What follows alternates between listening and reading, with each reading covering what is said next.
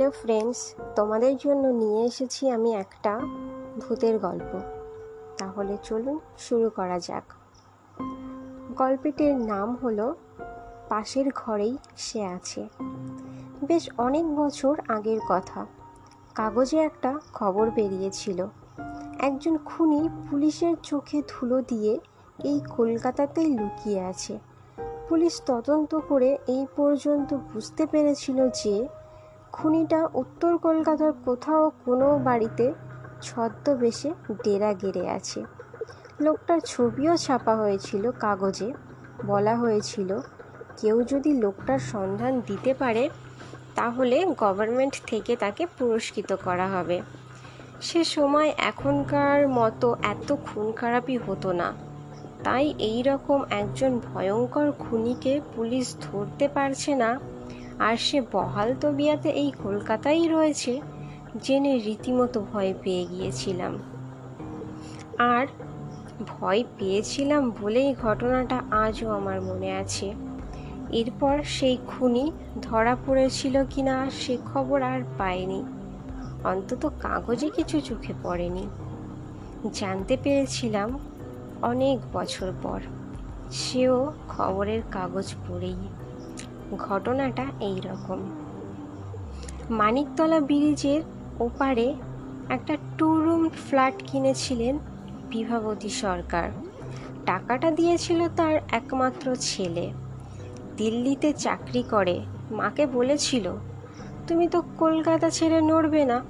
টাকা দিচ্ছি, একটা ফ্ল্যাট কিনে নাও।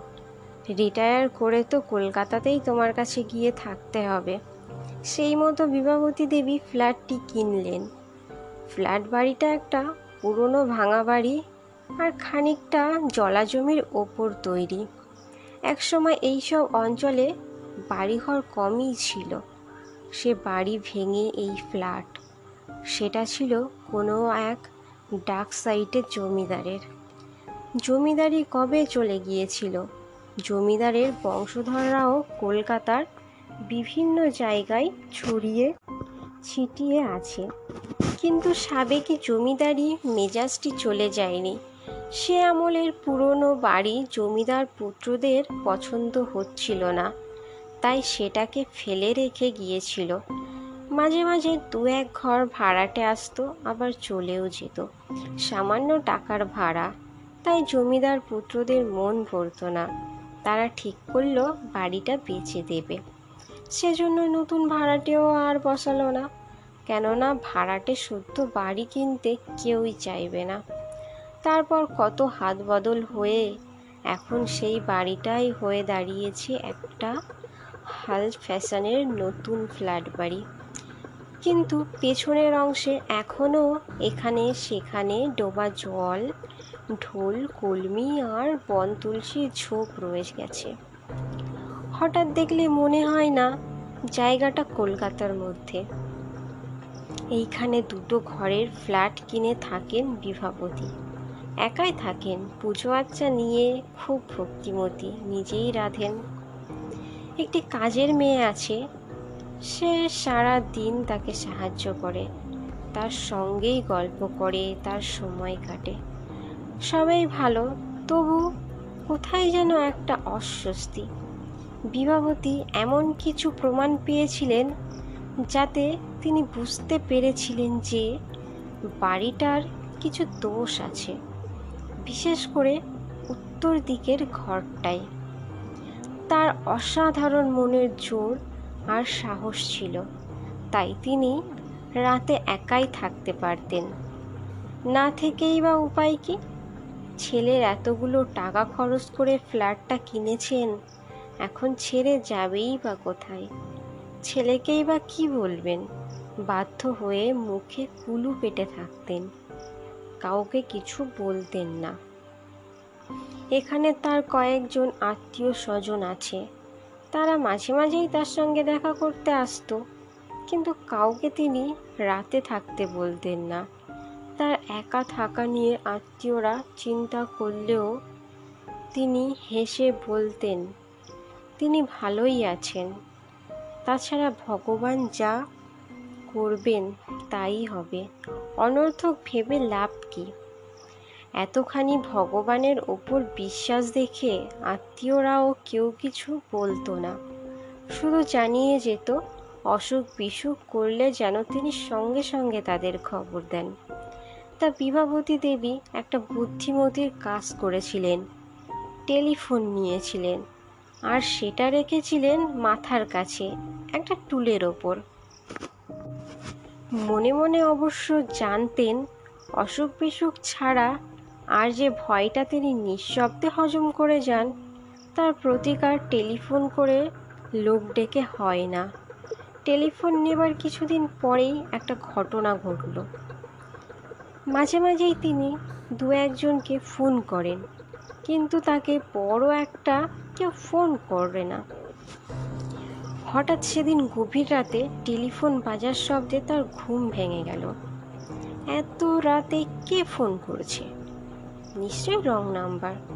তিনি মশারির মধ্যে থেকে হাত বাড়াতে যাচ্ছেন, হঠাৎ দেখলেন মশারির বাইরে থেকে একটা কালো লোমস হাত রিসিভারটা তুলে তার দিকে এগিয়ে দিচ্ছে। হ্যাঁ শুধুই একটা হাত। তিনি চমকে উঠলেন, ভয় পেলেন, কিন্তু মুহূর্তেই সামলে নিয়ে শান্ত গলায় বললেন, কে তুমি? কি চাও? উত্তর পাওয়া গেল না, শুধু অস্পষ্ট একটা পায়ের আওয়াজ ঘরের বাইরে চলে গেল। বিভাবতী দেবী আর উঠলেন না। ভগবানকে স্মরণ করে আবার শুয়ে পড়লেন। সকালে উঠে ভাবলেন, তিনি কি স্বপ্ন দেখেছিলেন? তখনই চোখে পড়ল রিসিভারটা টুলের নিচে ঝুলছে। বিনবিন করে বিন্দু বিন্দু ঘাম ফুটে উঠল তার মুখে। তারপরেই তিনি নিজেকে শক্ত করে নিলেন। সংসারের সব কাজেই তিনি রোজকার মতো করলেন। কাউকে রাতের ঘটনা বললেন না।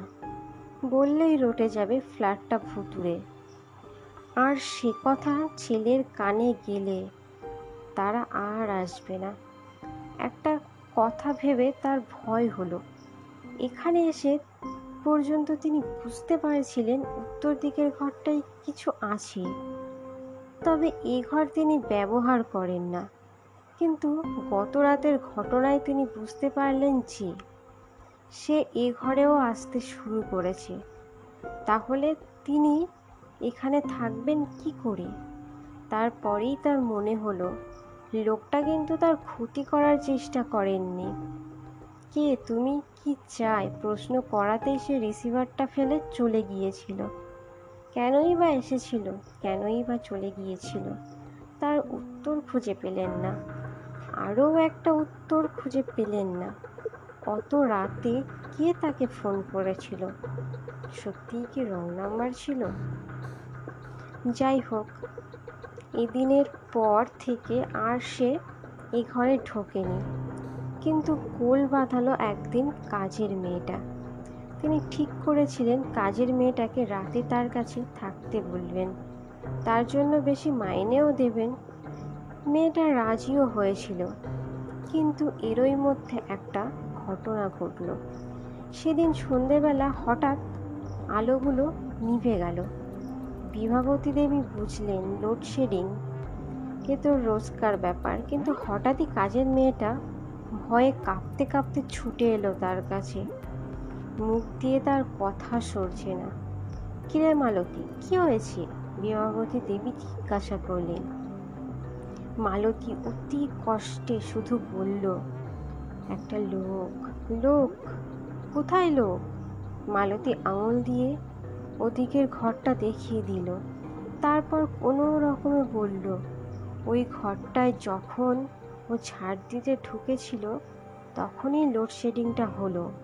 আর তখনই স্পষ্ট দেখল, একটা লম্বা মতো লোক ঘরের ভেতর কোমরে হাত দিয়ে দাঁড়িয়ে আছে। বিভাবতীর বুকটা ভয়ে কেঁপে উঠল। লোক বলতে মালতী কি বোঝাতে চাইছে? বুঝতে আর বাকি রইল না তার।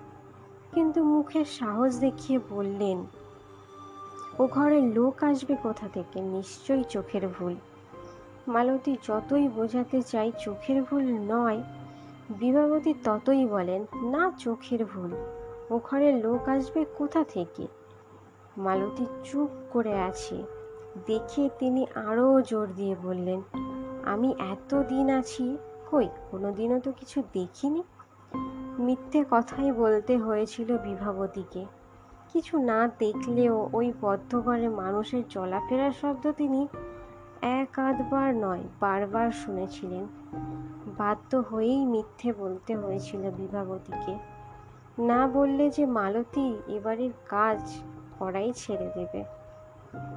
শেষ পর্যন্ত মালতী থাকল, তবে সন্ধে হওয়ার আগেই চলে যেত।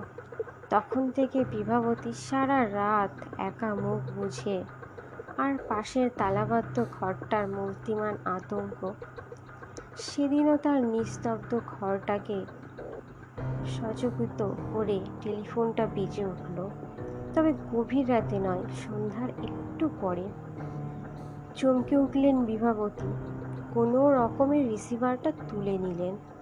তারপরে খুশিতে তার গলার স্বর আটকে গেল। হ্যালো, বৌমা।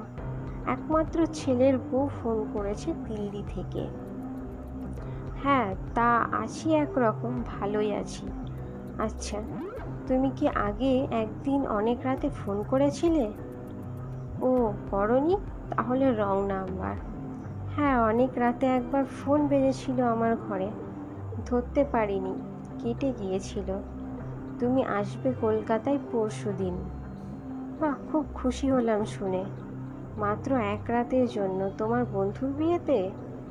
থাকতে পারবে না দুদিন? কি আর করা যাবে? তাই এসো। বৌমার সঙ্গে কথাবার্তা শেষ করে বিভাবতী দেবী রিসিভারটা রেখে দিলেন। তারপর মুখ তুলতেই চমকে উঠলেন। ঘরের বাইরে জানলার গড়ার ধরে লম্বা মতো কে একজন দাঁড়িয়ে? কে? কে ওখানে? সঙ্গে সঙ্গে মূর্তিটা সরে গেল, যেন অন্ধকারে মিলিয়ে গেল। বিবাহতীর রক্ত হিম হয়ে গেল। ও কি শুনতে এসেছিল এ বাড়িতে নতুন কেউ আসছে কি না? বিবাহতী দেবীর ছেলের বউ অঞ্জনা, দিল্লির একটা বিখ্যাত ইংরেজি কাগজের অফিসে কাজ করে। কলকাতায় তার এক বন্ধুর বিয়েতে এসেছে। রাতটুকু শুধু শাশুড়ির কাছে থাকবে। পরের দিন সকালে ফ্লাইটেই দিল্লি ফিরে যাবে।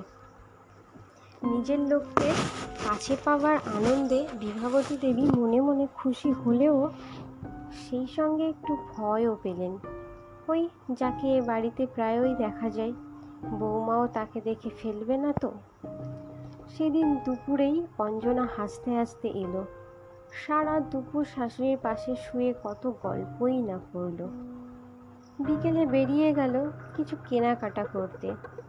বলে গেল সন্ধ্যের আগেই ফিরবে। ঠিক সন্ধেবেলাতেই ফিরল অঞ্জনা। ফুটপাত থেকে উঠে কয়েক ধাপ সিঁড়ি, তারপরেই ঢোকার দরজা। কলিং বেল টিকতে যাচ্ছিল, দরকার হলো না। মালতী দরজা খুলে বেরিয়ে যাচ্ছে তাড়াতাড়ি। বৌদিকে দেখে একটু হাসলো। কাজ হয়ে গেল। অঞ্জনা জিজ্ঞেস করল হ্যাঁ মালতী হেসে জবাব দিল, বাড়ি যাচ্ছ? হ্যাঁ। অঞ্জনা ভেতরে ঢুকে দরজা বন্ধ করে দিল। এবার একটু প্যাসেজ। প্যাসেজটা অন্ধকার। অঞ্জনা এগিয়ে যাচ্ছিল। হঠাৎ মনে হলো সে যেন এগোতে পারছে না। কিসে যেন বাধা পাচ্ছে। মনে হচ্ছে কেউ যেন তাকে ঠেলে বের করে দিতে চাইছে।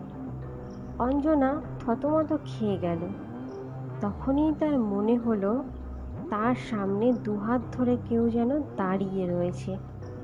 চোর নাকি? অঞ্জনা দিল্লিতে খবরের কাগজের অফিসে চাকরি করা নিয়ে সংবাদ সংগ্রহের জন্য নানা জায়গায় ছুটতে হয়। অত সহজে ভয় পায় না।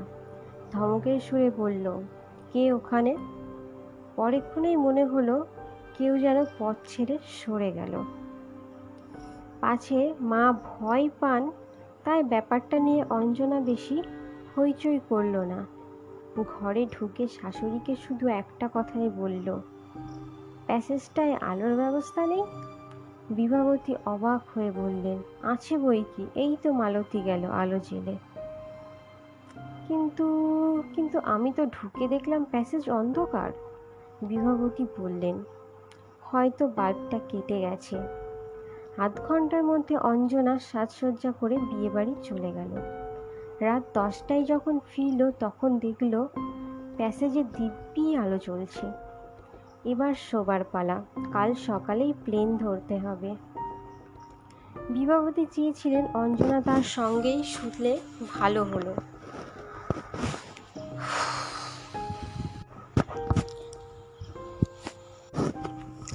বিভাবতী চেয়েছিলেন অঞ্জনা তার সঙ্গেই শুলে ভালো হয়। অঞ্জনা কিন্তু শাশুড়ির সঙ্গে শুতে রাজি হলো না, বলল, পাশের ঘরটা তো খালি পড়ে আছে, আমি ওখানেই শোবো। বিভাবতীর মুখটা শুকিয়ে গেল। তিনি অনেক করে বোঝালেন, বললেন, ও ঘরটা ব্যবহার করি না, পরিষ্কার করা নেই। কি দরকার? একটা রাত না হয় আমার কাছেই শুলে? অঞ্জনা ভাবল বোধহয় ওই ঘরে বিছানা পাতা মশাই টাঙানোর হাঙ্গামার জন্যই শাশুড়ি ও ঘরে শুতে বারণ করেছেন। তাই বলল, আপনি কিছু ভাববেন না, আমি সব ঠিক করে নিচ্ছি। বলে উত্তর দিকের ঘরে গিয়ে ঝাটফাট দিয়ে বিছানা পেতে নিল। নিরুপায় বিভাবতী, আর কি করেন? শুধু বললেন, ভয় টয় পেলে আমায় ডেকো। অঞ্জনা হেসে বলল, কিসের ভয়? ভূতের? ভূত কথাটা হঠাৎই তার মুখ থেকে বেরিয়ে গেল। কি আর করবেন বিভাবতী? এক ফাঁকে তার গলার রুদ্রাক্ষের মালাটা অঞ্জনার বালিশের নিচে রেখে দিয়ে এলেন। মনে মনে প্রার্থনা করলেন, হে ঠাকুর, বৌমাকে রক্ষা করো। খুব ক্লান্ত ছিল অঞ্জনা। তাই হাত পা ছড়িয়ে আরাম করে শোয়ামাত্র ঘুম। তখনও সে জানতো না কি ভয়ঙ্কর ঘটনা ঘটতে যাচ্ছে। অনেক রাত্রে আচমকা তার ঘুমটা ভেঙে গেল। অসহ্য গরমে তার নিঃশ্বাস যেন আটকে আসছে। মশারির মধ্য দিয়ে তাকিয়ে দেখল, পাখা চলছে না লোডশেডিং। কলকাতায় এত লোডশেডিং হয়, কিন্তু তখনই বাইরে জানলার দিকে চোখ পড়তে দেখল, রাস্তার আলোগুলো দিব্যি জ্বলছে। তাহলে হঠাৎই তার মনে হলো ঘরের মধ্যে আরও কেউ রয়েছে। চমকে তাকাতেই দেখল, তার বিছানা থেকে মাত্র হাত পাচিক দূরে লম্বা মতো একটা লোক কোমরে হাত দিয়ে তার দিকে ভয়ঙ্কর দৃষ্টিতে তাকিয়ে আছে। এই রকমই একটা আবছা চেয়ার আসে প্যাসেজে দেখেছিল।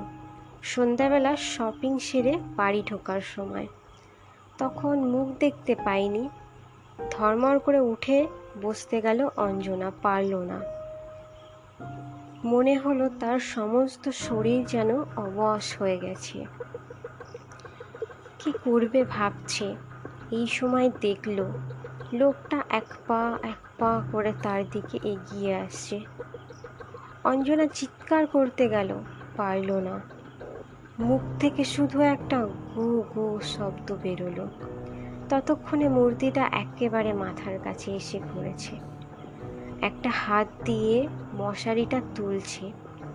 তারপর কনকনে ঠান্ডা হাতটা দিয়ে অঞ্জনার পা হাতটা খপ করে ধরে টানাটানি করতে লাগল।